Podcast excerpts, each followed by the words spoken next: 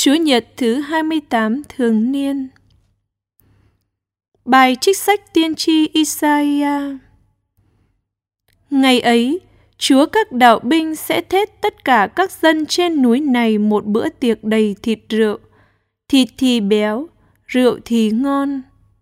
Trên núi này, người sẽ cất khăn tang bao trùm muôn dân và tấm khăn liệm trải trên mọi nước người tiêu diệt sự chết đến muôn đời. Thiên Chúa sẽ lau sạch nước mắt trên mọi khuôn mặt và cất bỏ khỏi toàn mặt đất sự tủi hổ của dân người, vì người đã phán. Ngày đó, người ta sẽ nói, Này đây Chúa chúng ta, đây là Chúa, nơi người, chúng ta tin tưởng, chúng ta hãy hân hoan và vui mừng vì ơn người cứu độ vì Chúa sẽ đặt tay của người trên núi này. Đó là lời Chúa.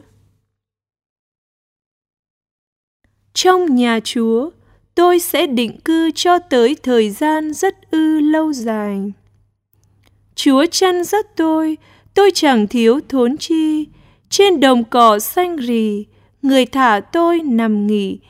Tới nguồn nước chỗ nghỉ ngơi, người hướng dẫn tôi, tâm hồn tôi người lo bồi dưỡng.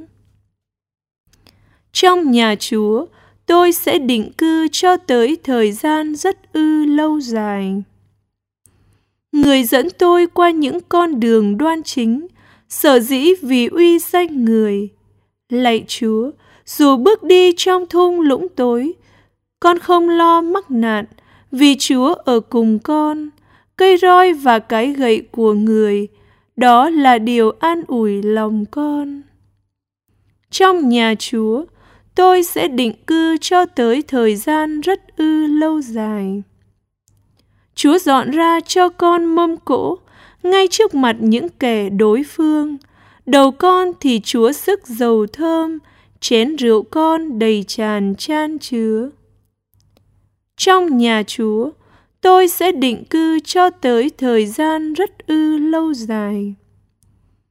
Lòng nhân từ và ân sủng Chúa theo con hết mọi ngày trong đời sống và trong nhà Chúa, con sẽ định cư cho tới thời gian rất ư lâu dài.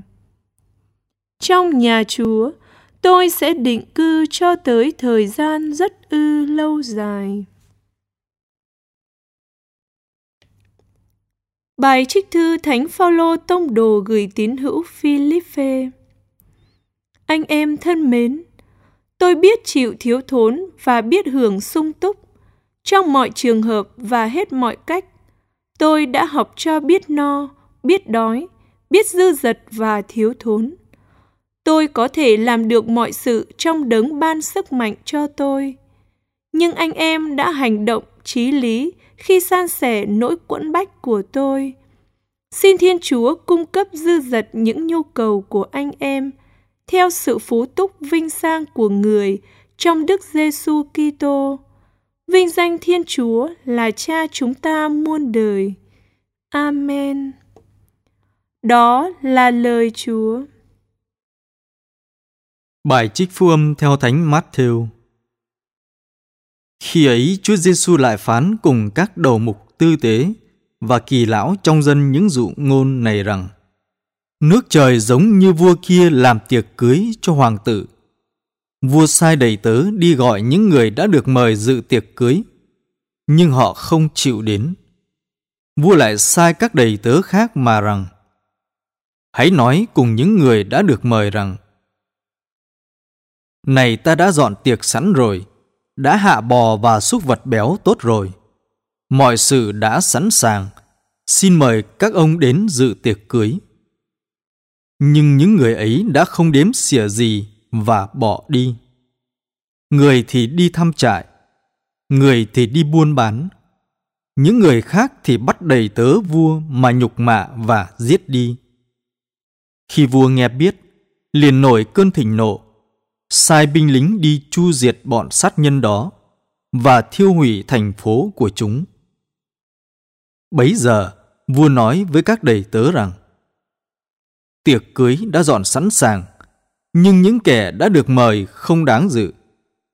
Vậy các ngươi hãy ra các ngã đường, gặp bất cứ ai thì mời vào dự tiệc cưới.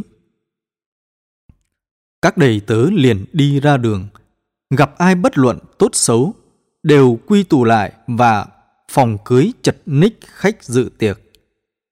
Đoạn, vua đi vào quan sát những người dự tiệc và thấy ở đó một người không mặc y phục lễ cưới. Vua liền nói với người ấy rằng Này bạn, sao bạn vào đây mà lại không mặc y phục lễ cưới? Người ấy lặng thinh.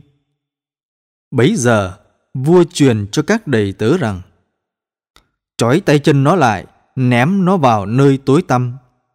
Ở đó sẽ phải khóc lóc và nghiến răng. Vì những kẻ được gọi thì nhiều, còn những kẻ được chọn thì ít. Đó là lời Chúa.